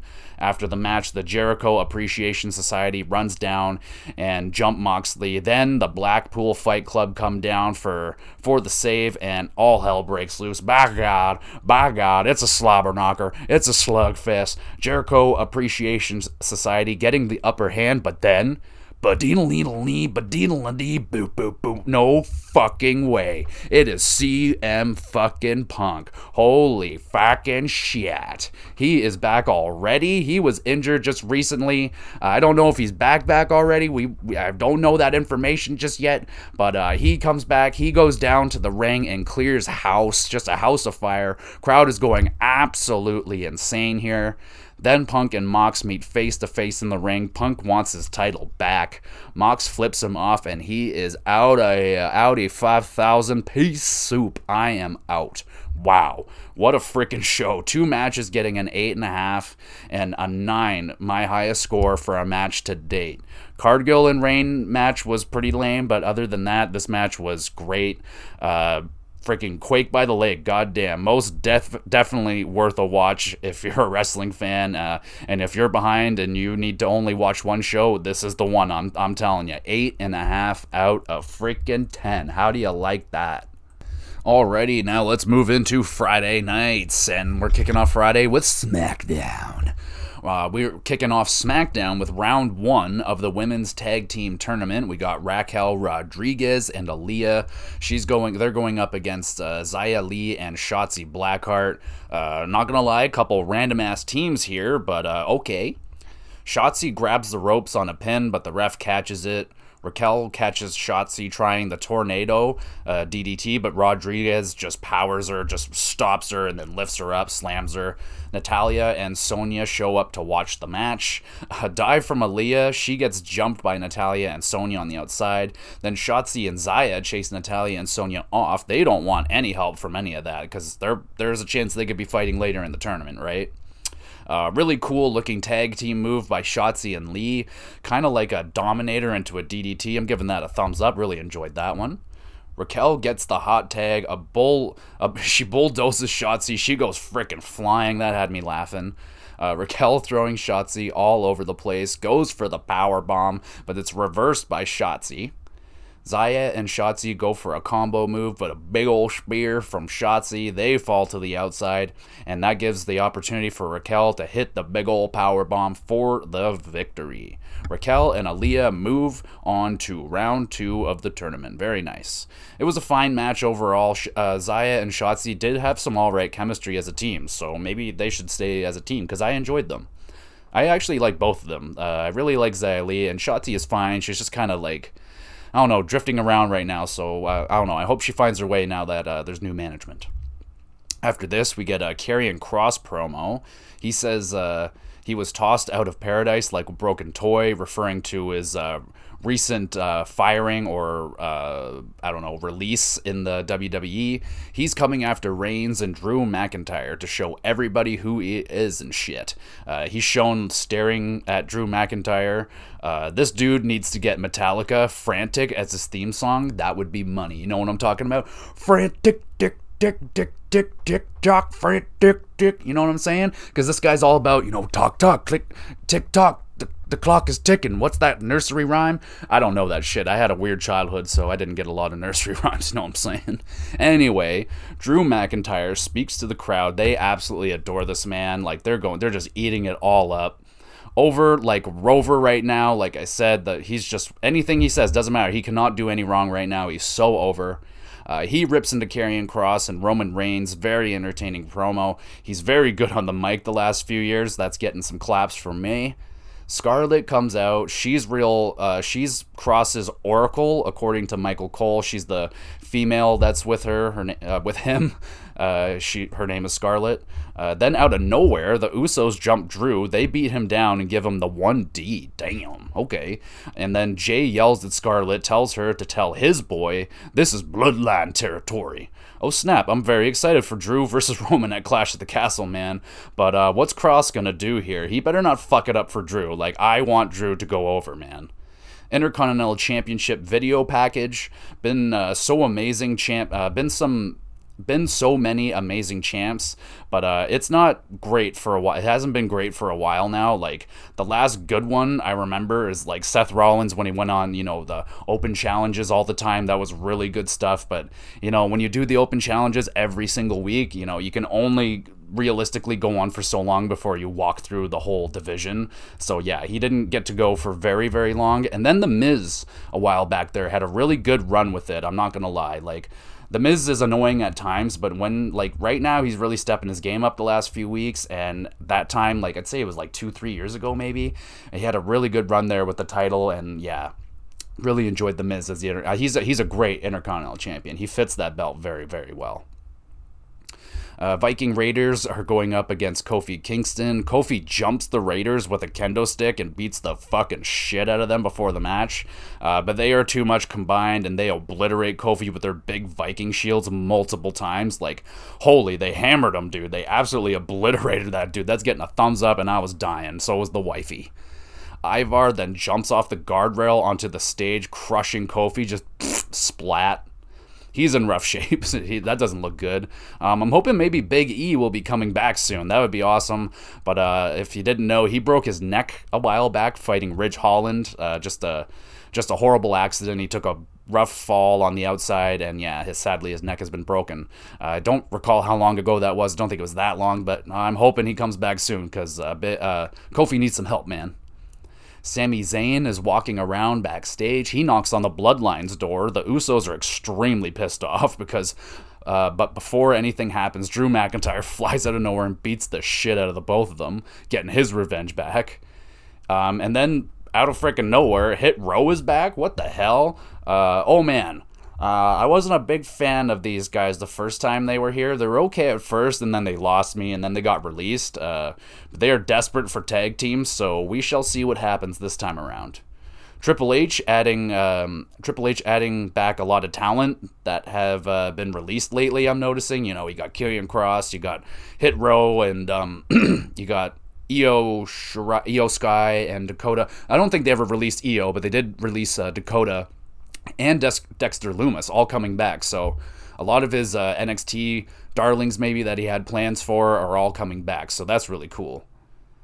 Uh, Top Dollar slams both the jobbers they are fighting at the time. And uh, sorry, at the same time, that was pretty neat. Pretty good uh, show of strength. He got one guy in like a power slam, one dude uh, draped over his back and just slams the both of them. That was pretty nice. Uh, getting a thumbs up there. Uh, they do a backplex with a drop kick as their finisher. Kind of lame though for the win.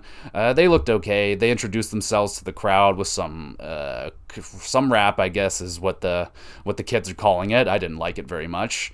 Um, they get a slight reaction from the crowd. People, I don't know how uh, familiar with the with Hit Row people are. I we remembered them, but uh, yeah, we my wife and I were not fans of them.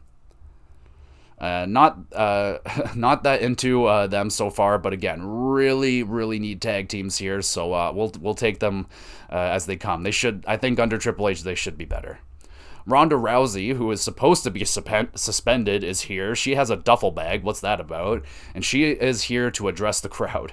She says she knows she's been suspended and fined a lot of spondoolie, man. That's a lot of spondoolie. You don't know what spondoolie is? That's cash. That's that's the green stuff, boy. Uh, so she tosses out a ton of cash onto the table. That's what was in the duffel bag. Just tosses it. Money all over the place. I don't know if it was real. Probably not. Uh, the saddest looking security uh, I've ever seen in my life is sent out to stop her. That's hilarious. Ronda destroys the poor security guard. Poor girl. She was so she was like she just poor girl. Just put her hand out to try and grab her, and you you know you don't ever. Uh, put your hand out like that uh, to Ronda Rousey, especially a very angry one. She'll rip that thing apart. Uh, Shayna ba- Baszler comes out, uh, tells her she needs to play by the rules in this place, and then Ronda tells her, "You used to be a killer."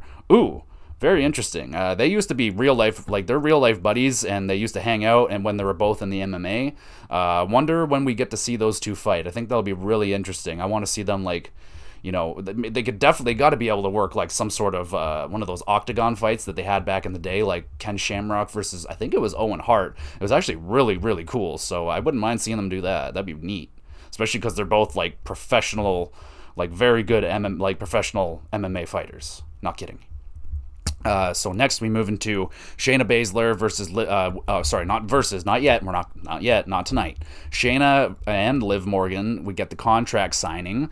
A lot of contract signings all over. I, I don't know why they make that such a big deal. And uh, if at least if you're gonna keep doing so many contract signings, can we do different styles? Can you try like a a UFC style where it's like two dudes on opposite ends on their desk with like their crew, and then like it gets out of hand. There's a bunch of cameras and like make it make it you know, cooler. I don't know. Um, Shayna says some stuff. It was a little shaky, but okay. She's never been too good on the microphone. Uh, Liv Morgan comes out. She now has words to say herself. She calls Shayna a bootleg Ronda Rousey. That actually popped me. That made me giggle. she then then she says she ain't gonna lose and signs the contract. So little words there. That was good. Shayna wires her her wires just cross and she attacks Liv Morgan's injured arm. Shayna does that nasty looking arm stomp and, and continues to assault the arm of Liv Morgan. Morgan somehow does a bulldog off the ropes and nails Shayna, uh, Shayna Baszler through the table. Well, well, well. I enjoyed that out of Liv Morgan tonight. I actually enjoyed that uh, little segment out of her, and that was a well done bulldog off the off the rope through the table while she was selling the the hurt arm. So well done there, Liv. I, I enjoyed that. Good job. Jey Uso yelling, uh, yelling at poor Sammy backstage. Uh, Jimmy Uso kind of looks like he uh, feels bad for poor old Sammy getting yelled at all the time by Jey. I feel bad for Sammy too. Stop. Just let him be cool, man. Like he's so awesome. Stop this. The Usos then call out Drew McIntyre for a tag match, but Drew, Drew McIntyre just runs out and he wants to fight them both right now, all by himself. Uh, later, Madcap Moss runs out in the, into the match and he joins Drew uh, to be his partner. And Drew is cool with this. He's fine. He's like, whatever, I don't care. Just let me, just, I want to kick some ass right now. Let's go. Uh, Zayn runs down and distracts Drew, so the Usos hit a super kick and a splash, but he kicks out at two. Madcap takes Jey to the outside, and Jimmy eats a big old claymore. Drew and Drew and um, what's his name? Madcap win. not much of a match, but but makes Drew McIntyre look like a beast that uh, that he is. And why not strap Madcap to him for tonight? The crowd's loving him, so let's just stick some guy we've been trying to get some momentum behind, and you know get some of that Drew magic rub- rubbing dust off and off on him. Next, we got Dupri and the models are backstage. Uh, oil is absolutely everywhere. They're just just soaping in it. It's ridiculous. They are challenged by two dudes I cannot remember the names of. Uh, the names of. I'm sorry. Uh, one dude. It's the one dude that rips his pants off, and the other cute young man. I don't. I can't remember. I'm sorry. Ricochet is interviewed after that. The fuck is this dude wearing tonight? Uh, he's rocking this massive chain, like this massive chain over a button-up shirt. He looks ridiculous, y'all. Our, our, our kids wearing stuff like that. It looks ridiculous. Baron attacks him during his interview. Uh, meh, overall, whatever. I don't care. Uh, we move into the main event. Here we go, baby. Shinsuke Nakamura versus Gunther with Ludwig for the Intercontinental Championship. So nice to see this match getting the main event. That's a huge boost. Uh, really gives this. Uh, really gives that a boost, man. I really enjoyed that. I've been pumped for this match uh, all week, man. I like since it got announced, I was like, oh fuck, like ever like all I, I was just hoping that this is gonna be a strong style match. So let's find out. Let's see what we got here. Uh, no dancing tonight from Pat McAfee during Shinsuke's entrance. He's even staying focused for this match, so that's pretty funny. Massive boot from Gunther, and he tra- he he gives us our first thunderous chop, just whack, absolutely disgusting. Chef's kiss. Mwah absolutely love those chops, man. They're probably my favorite. Got to be my favorite in the in the whole in the whole business of wrestling. Uh, the more chops Gunther does, the more the crowd starts to come alive. They started out a little bit quiet, but and within a couple of chops, the crowd was on their feet. Like they were like, "Holy shit, dude!" Like, "Oh yeah, you're getting the real freaking Gunther, the real Walter, man, in this match." Uh, Gunther catches Shinsuke right in the face with a boot. Freaking woof. Oh my goodness. A very impressive deadlift by Gunther into a huge suplex. That's getting a thumbs up. Shinsuke catches Gunther right in the freaking chin with this stiff knee. Absolutely. Oh my goodness. They show the replay. Slow mo catches him right on the button. I don't know how Gunther didn't get like legit. He's probably concussed because that was a nasty knee in the face. Stiff clothesline to Shinsuke turns him in inside out. Another thumbs up. Uh, uh, huge. This is awesome chance from the crowd. That's that's awesome. I'm getting I'm giving that some awesome stuff too. Walter hits the power bomb on Shin for the victory, and he retains the Intercontinental Championship. Honestly, it was a bit of a flat finish there. Just kind of came out of nowhere. Just seems like there's like, hey, just end it, and then just got a power bomb and it ended. Uh, if they got maybe a little bit more time on there, you would have had yourself an instant classic. Um, but wow, this match on paper looked like a dream match, and it didn't disappoint. Super physical match, like super ridiculously physical. They had handprints on their chest and bruises all over them right after the match. You can already see all the marks. I love to see Shinsuke looking more like strong style Shinsuke again. So hell of a match. Uh, thumbs up, getting a clap. Eight out of ten. Very good stuff here. Uh, this was a pro- uh, pretty solid show overall. Really like how they are building up Drew McIntyre on this show. The crowd is eating out of his out of out of the palm of his hand right now, and they just made him look amazing tonight. Uh, I hope they are going to pull the trigger for him at Clash at the Castle. I think that's the best time to do it. He's going to be like in his European home crowd. There's going to be forty thousand people there. Roman's had such an incredibly long reign. I think it's time. You know, I think people. I think it's he's run his course, and it's time. Like, dude, if you don't give Drew this this like it's you need to give him this win, and I think it's I think it's going to happen, man. Uh, the main event was awesome. The crowd was quiet at first, but after hearing a couple of those thunderous chops from Gunther, they were all in. I'm giving the show overall a six and a half out of ten. Oh my goodness. Okay, and the final Friday show of the week is uh, Rampage, and we're kicking it off with Bryan Danielson. He's coming out, he's addressing the crowd to kick off the show, getting interviewed by Tony questions about his health, but he doesn't care about his health right now. He just wants to wrestle. Uh, Garcia comes out. He's rocking his leather beret, the same kind that Triple H used to wear in DX. It's just pure grease. I laugh. I laugh. Excuse me. Every time that he uh, wears that. Daniel Bryan, or sorry, Bryan Danielson lays it down on Garcia, nice and thick. I enjoyed their exchange. Interesting that uh, uh, he was considered actually by uh, Daniel Bryanson for the Blackpool Combat Club. So, and I think that's cool because he would have been an awesome freaking fit for it. I think that would have been uh, better than. Um, what's his name? The other guy that's there, uh, Yuta, Wheeler Yuta. I like Wheeler Yuta. He's fine. I just think that you know if Garcia was another option, I would have definitely went with him. Man, I like him way more. After that, we move into Sammy Guevara and Tay Melo. Uh, that's what uh, they're calling Tay Conti now. She changed her name. Uh, that's fine already. Uh, I figured she would have been called Tay Guevara now since they just got married, but whatever. I don't write it.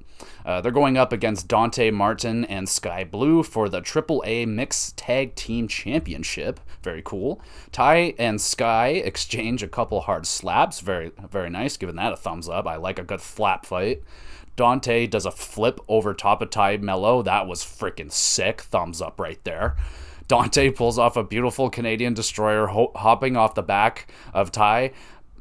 Freaking clapping. That was awesome. Just beautifully done. Both women attack. They, uh, their men excuse me, I got to scratch my nose. I got a little bit of cat hair in my nose. I apologize. Not good po- podcasting. Sorry. Let's try that again.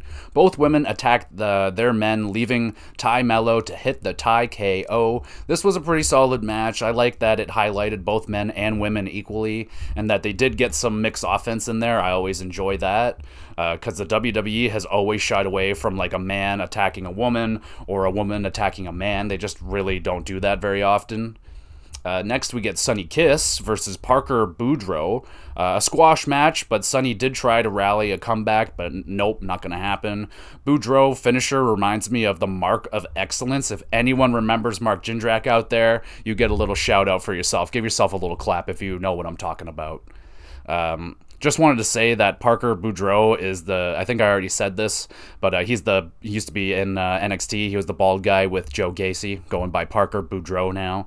Uh, so far, so good for him in AEW. He's he's fine. Um, could be a monster. I don't know. He's got a he's big enough to be a monster, but I don't know how good of a monster he would be. You know what I'm saying? Next, we get the Gunn Club Austin and Colton Gunn versus Dan Danhausen plus Eric Redbeard.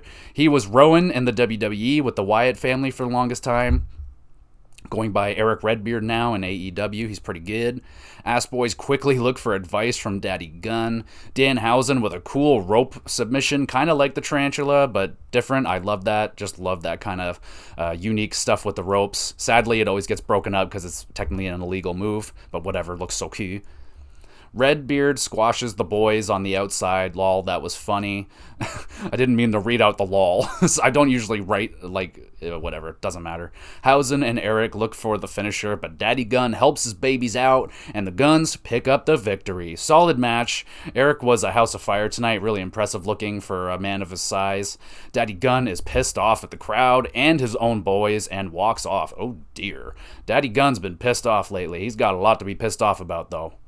Lee and Swerve, they're interviewed. They are going uh, to put the tag titles up for grabs against Private Party. Ooh, that should be that should be really good. Last time I saw Private Party, I was really impressed, and I kind of forgot about them, but I was like, oh yeah, these guys rule. Uh, next, we get FT uh, the FTW champ. Hook is here. He's being interviewed by Tony. Will he speak? Uh, I mean, sort of. He says yup. He just says yup. That's it.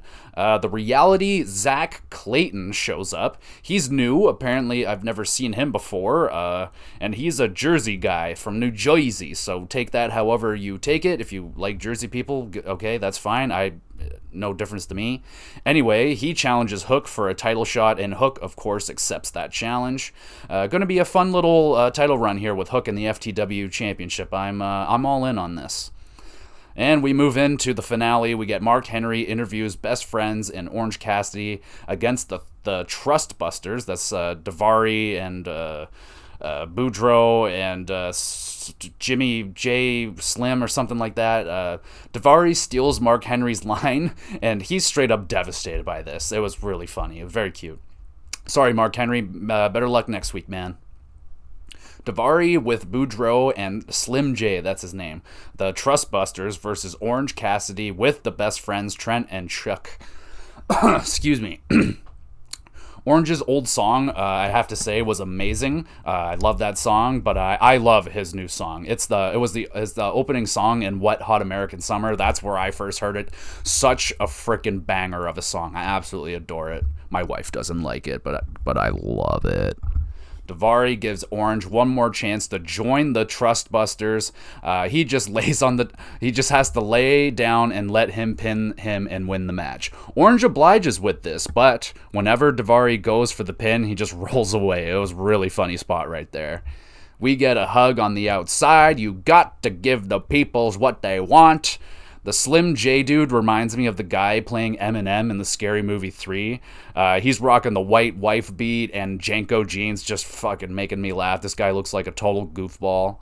Orange and Daivari fight over uh, a backslide, and the crowd was great here. They're going, whoa, so good. I enjoyed that very much. That's a thumbs up and a laugh. Orange hits the orange punch for the victory. This was a solid match. Very entertaining as always with Orange Cassidy matches. Always gonna, he never fails to make me laugh or smile when he's on camera. I absolutely adore Orange Cassidy. Thank you very much.